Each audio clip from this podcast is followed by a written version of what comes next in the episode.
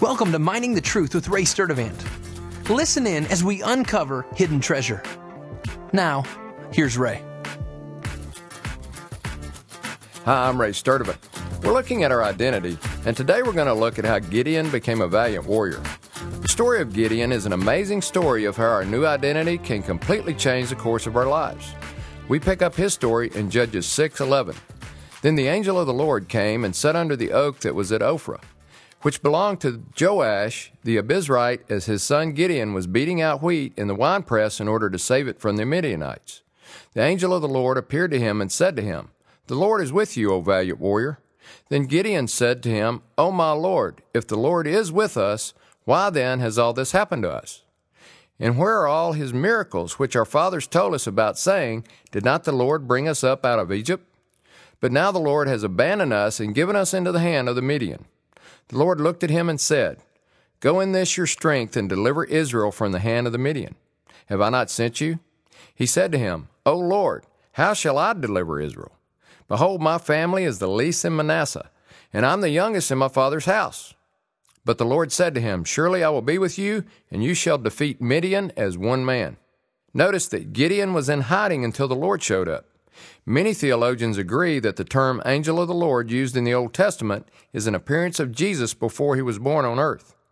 So Gideon is in hiding from his oppressor, the Midianites, and was hiding wheat in the winepress to keep it from them.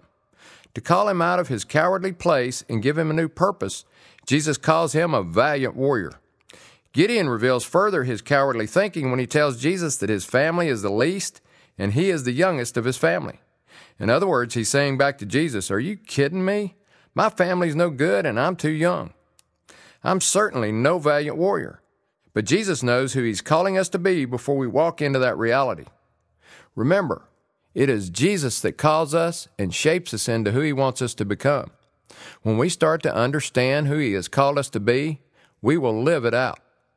After a couple of miracles from God that proved he was completely behind him, Gideon ended up leading a small band of 300 against the whole Midian and Amalekite army and destroyed it.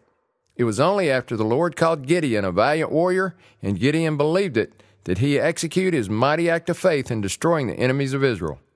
When we realize who we really are in heaven, we will live out that destiny on earth.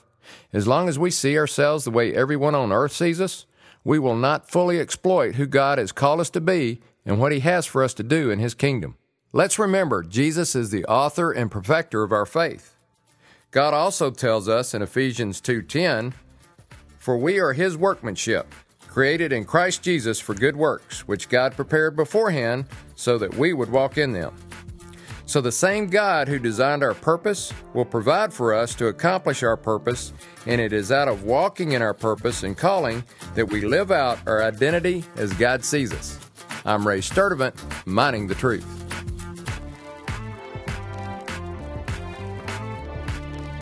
Thanks for listening to Mining the Truth with Ray Sturdivant. If you have questions or comments about the show, visit us online at miningthetruth.com. Thanks again for listening and join us tomorrow as we continue to uncover hidden treasure.